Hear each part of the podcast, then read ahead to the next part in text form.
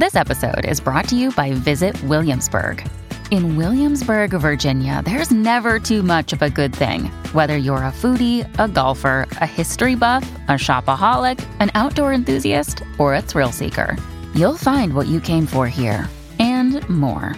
So ask yourself, what is it you want? Discover Williamsburg and plan your trip at visitwilliamsburg.com. Dreaming of a better sleep? Tossing and turning is not your destiny. And OLLY is here to help. OLLY invites you to sink into sweet, sweet slumber to improve your mental and physical health and overall wellness. More than just melatonin, OLLY's ingredients help you unwind your mind for a delightfully dreamy drift off. Sleep is on the way at OLLY.com. That's O L L Y.com. Hello, welcome to Emotional Badass, where Moxie meets mindful.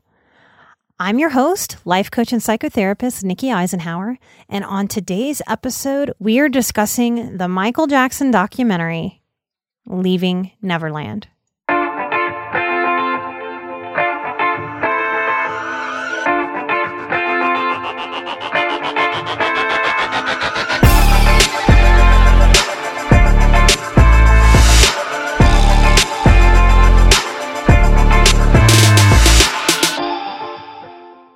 This career of mine has shown me things that I never intended to see or know. And what I've come to believe is that there are a few celebrities that seem to have a mega pull on our heartstrings as a culture. The week Robin Williams died was one of the busiest I've had in the 10 years I've worked for myself. Person after person came in asking me if it was weird that they were really affected by his death. Michael Jackson is one of those celebrities. I, of course, have never met or worked with either of these celebrities, and I'm not suggesting that I have a handle on their private lives, and I'm not making diagnoses. I've had so many people, clients, colleagues, acquaintances, friends over the last month or so mention this documentary to me. I, th- I think it's an important thing that I address here on Emotional Badass maybe I can tap into this issue and help us sort out the kinds of feelings that we're having and how we can use the pain in this story to grow as individuals and as a culture. I know that some of you out there have watched this documentary, and many of you couldn't finish it due to the graphic explanations of the survivors. If you were sexually abused, manipulated, used, as a child, it can be startling to go from a lifetime of holding the secrets and holding them very tightly. In trauma, we say that the devil is in the details. And for survivors of such abuse, it is therapeutic to release the details.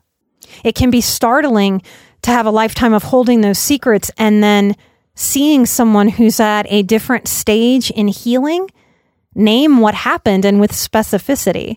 This is often how we clear the hurt and the pain that's wrapped up in those very intimate details of such an intimate abuse. As a side note, I want to talk to therapists and varied healers in the field for a moment to say many of you will learn a technique in your trauma healing that encourages walking survivors through those details. Many a therapist tried to do that technique with me before they did the important work of building rapport with me, making sure I felt safe. It's re traumatizing to ask a client to do that work before they're ready and before that bond is strong, because there needs to be a strong bond there to be able to do that work. Many healers get excited about the technique that they've learned and the hope of healing. But a technique is not an art form. So if you're a healer and you struggle with when to pull that technique out or how to pull that technique out or when to know that it's the time, know that you are welcome to have sessions with me about that so that you can grow into some confidence about the art of healing that you're offering. Sometimes the bond to be able to do this work might take six months to years. And healthcare people, you must understand that the average person out there has poor experiences with getting mental health help. And trauma survivors have been so pathologized for their symptoms. They have depression, they have anxiety, instead of being walked through and handheld on the journey of understanding. No, sweet survivor, nothing is wrong with you. You're supposed to be depressed and anxious if someone has violated your body, your heart, your spirit, and your innocence. It's our job as healers in the field to educate our individual clients and the public on the value of spending money, time, resources building that bond. And as practitioners, we need to be better about knowing what space we can hold well and what space we can't for survivors. So, healers, we've got to do our work too. As healers, just as clients have to do their work too, all of us are working in this healing field. And we're working at all times. There's never a time when we're done our work. And that's a good thing. That's not a bad thing. Just to be clear, I'm talking about this Michael Jackson documentary to shine light and understanding and help sort the messiness of this story, not to shame any of the people in the story, not the victims, not the perpetrators.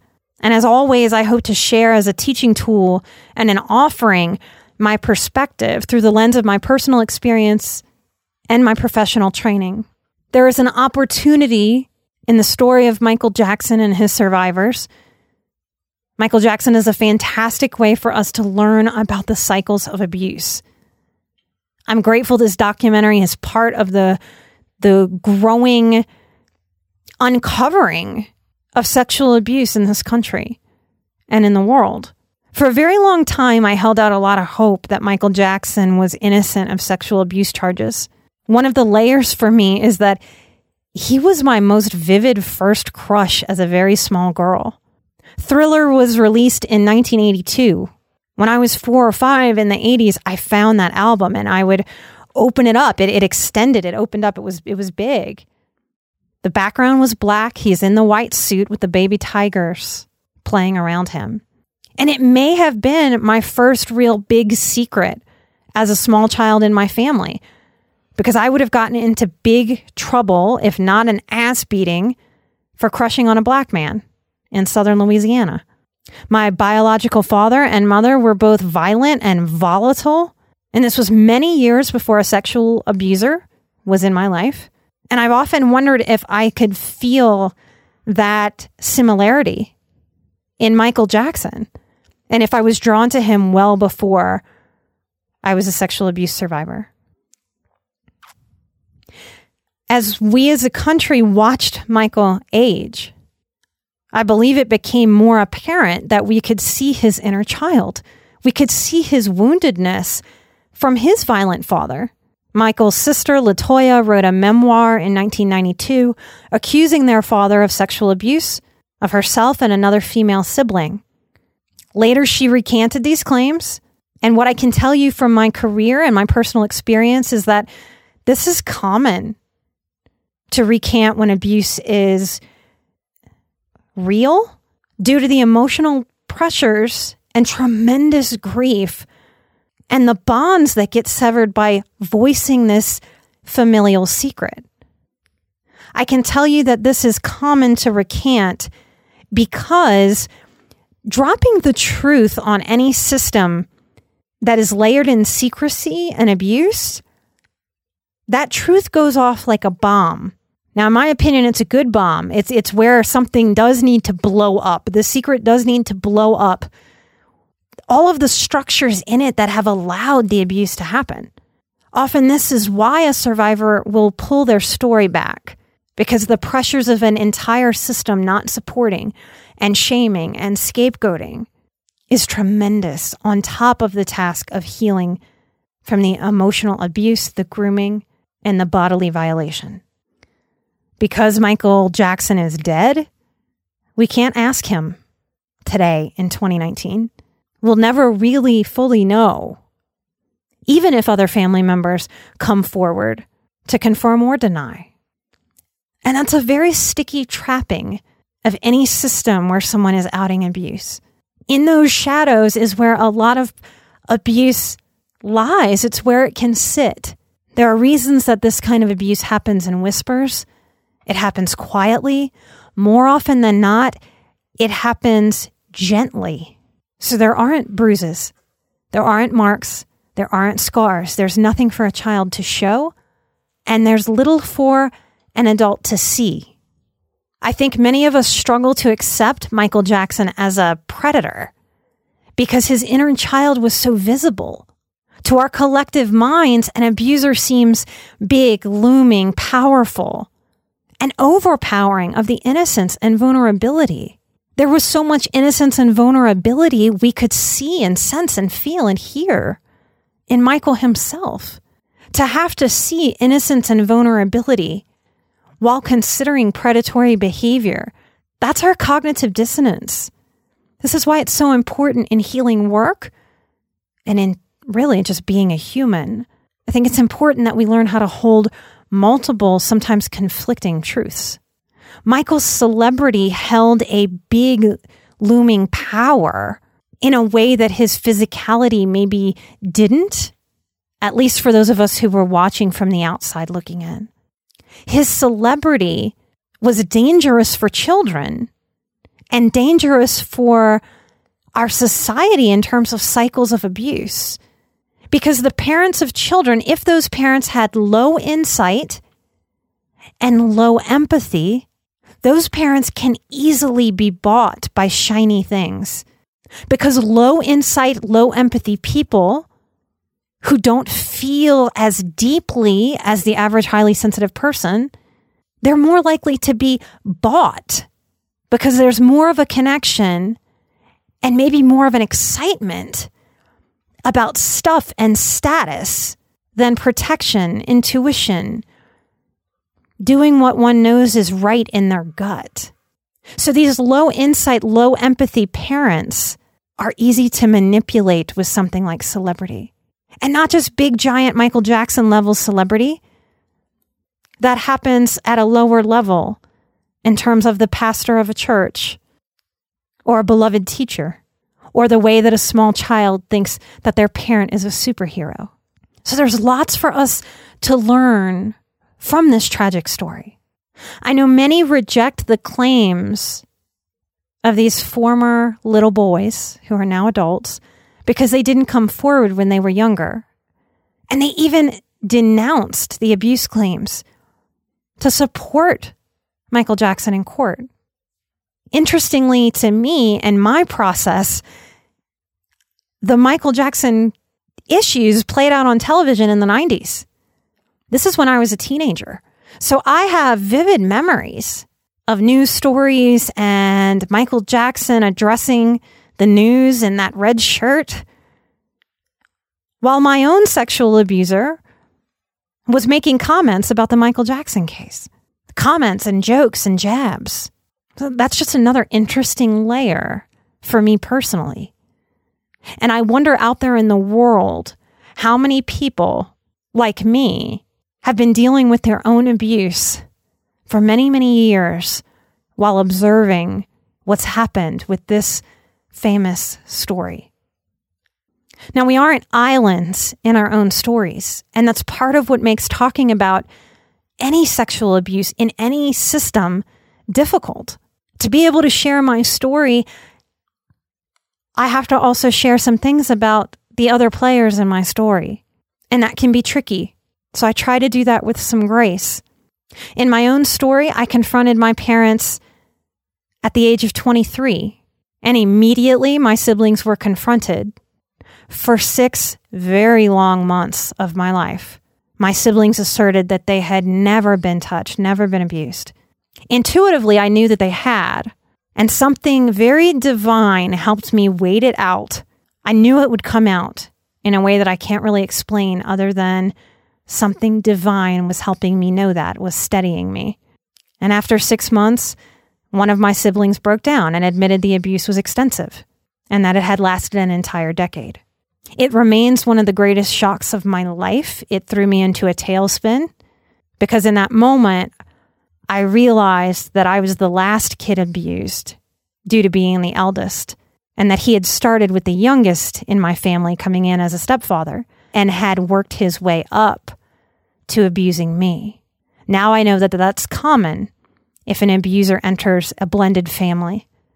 And it makes sense to me now that, of course, that abuser would go after the youngest, the most vulnerable, the most malleable, the easiest to manipulate.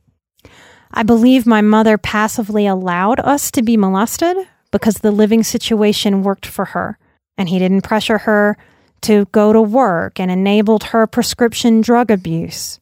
While many mothers wouldn't sign a document giving their child to a pedophile, the space where mothers turn a convenient blind eye is immense. And in my opinion, it is passively criminal. And in our system, legally, in the way that things work, this is an allowable loophole that exists. Now, I mentioned my own story because it might be the number one thing I've been asked about this documentary is how could the mothers allow their children to get into bed with Michael Jackson? Those mothers allowed themselves to be mystified by the lifestyle, by his pampering, by the extravagance. It takes a lot of time for a groomed child to find the truth. Many of us never do and take it to the grave. The fear of the bombs that go off as the truth drops keeps many a survivor silent. I believe one of the uncomfortablenesses, if that's a word, of our feelings collectively as a society about Michael Jackson is that most of us don't have boundaries education. So most of us have a very dysfunctional relationship with boundaries. We don't have boundaries till we are so disgusted, pissed off, and fed up that we have no idea sort of where to put someone like Michael Jackson in our psyches. He represents how torn we often feel. And I want you to know that torn is okay. We don't have to hate Michael Jackson or any abusers to deal with the issue of pedophilia in our society. It's okay if hating is part of your process and that's just where you are. Anger lets us know that our boundaries have been crossed and violated.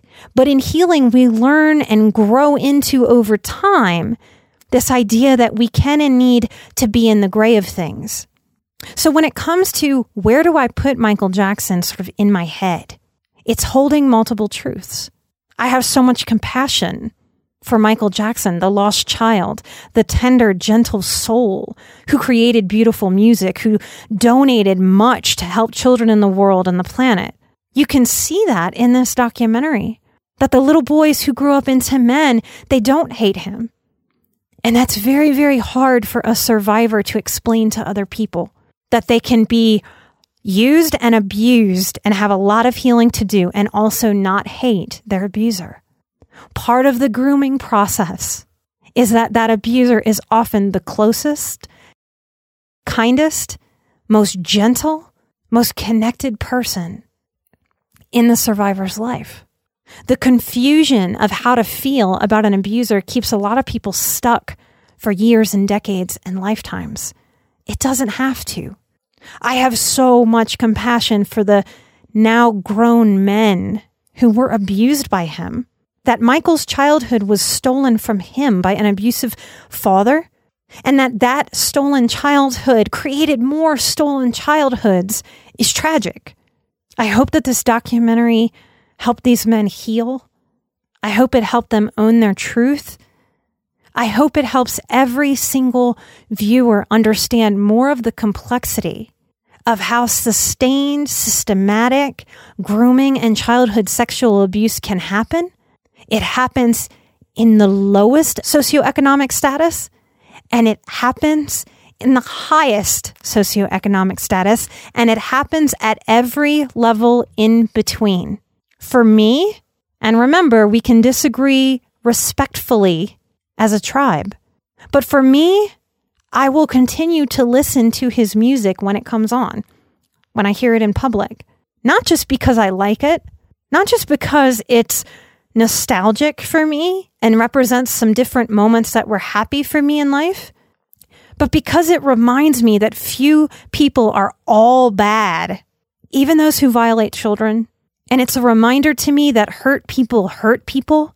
And it energizes me to keep going and helping people heal their hurt so that these cycles of abuse stop. If he were still alive, I'd advocate for prison time and lifetime sex offender status and zero contact with children for Michael Jackson. I would also advocate that the parents, just as I pressed for my own mother to go to prison, to be charged with some kind of crime like gross negligence, particularly for the mom in the documentary who allowed her son to go back into Michael Jackson's bed after others had made allegations public. If those now grown men hear this episode, I want to thank them for their story. I want to thank them for sharing the nitty gritty details in this uncomfortable disclosure that was uncomfortable to assert and uncomfortable to hear. You gave so many permission to look under the heavy stones that we place over the most intimate abuse moments, desperately wanting them to get buried forever. When we bury our secrets with shame, we find ourselves in a necessary awakening where we realize that those buried abuses have grown into an intricate web of roots beneath the surface. Those dark, icky, secretive, sick roots start to strangle the life out of us. And it's only when we do the brave work to look under those stones, those rocks, and pull out that abuse from the roots do we start to get some freedom and some clarity. These men and these producers of this documentary, y'all bravely gave permission for so many to look under those heavy stones, to ask for help looking under those stones, and to excavate the truth, to clear out and ultimately, with work, experience a clearing necessary for wholeness. Earlier this year, I interviewed Lucy Witz about her documentary, about her abuser. And I want to offer an update now, days after we aired the episode with Lucy Witz from the documentary Dragon's Lair. Dragon was found guilty of seven counts of rapes of children and four counts of human trafficking. He was remanded into custody and has received a collective sentence of 90 years in prison he will actively sit in prison for 35 years. Those charges will run concurrently, which means he gets to serve the time for his crimes all at the same time instead of back to back to back to back. I am not a lawyer, but in this country, I don't believe Lucy's documentary would have been entered as evidence for children on trial. In Namibia, Africa, where these charges were taking place, Lucy's documentary was allowed into evidence for the young girls he was abusing.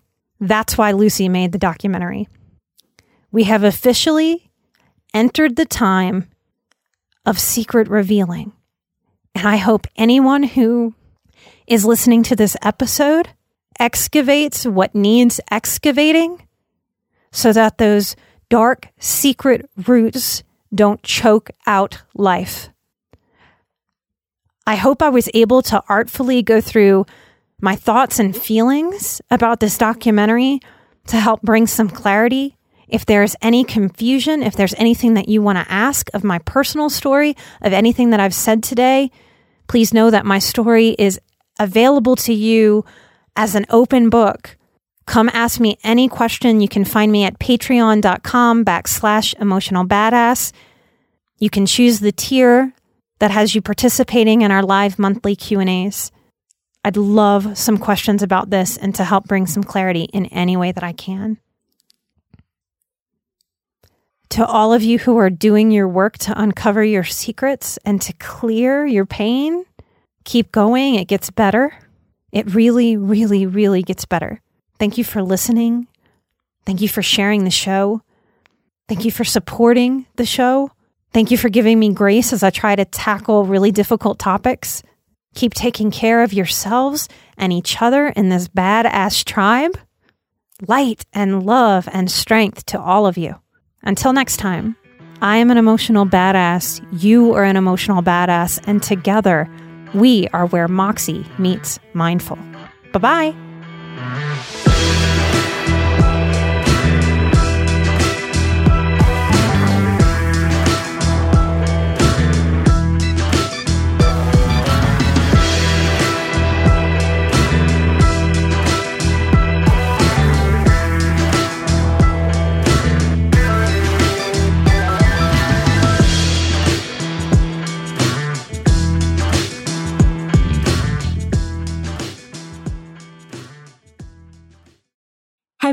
Wished that you had a direct line to your pediatrician to ask all the questions that constantly crop up while parenting? We sure have. That's why we launched the Bites of Health podcast. Every morning, we'll answer a commonly asked pediatric question in five minutes or less. You can tune in while you're making your second cup of coffee or from the school drop off line. So be sure to tune in to Bites of Health, streaming now. At a time when change is constant and we are pulled in far too many directions, we need a way to stay present to life and to increase our ability to remain calm, think clearly, and maintain our well being. Many studies indicate mindfulness improves our mental, emotional, and physical health. On a mindful moment with Teresa McKee, you can learn how to practice mindfulness and enjoy its many benefits. Tune in for guided meditations and to hear tips and advice from some of the most respected experts in the fields of mental health and mindfulness. The world truly can be a better place. It all starts with a mindful moment.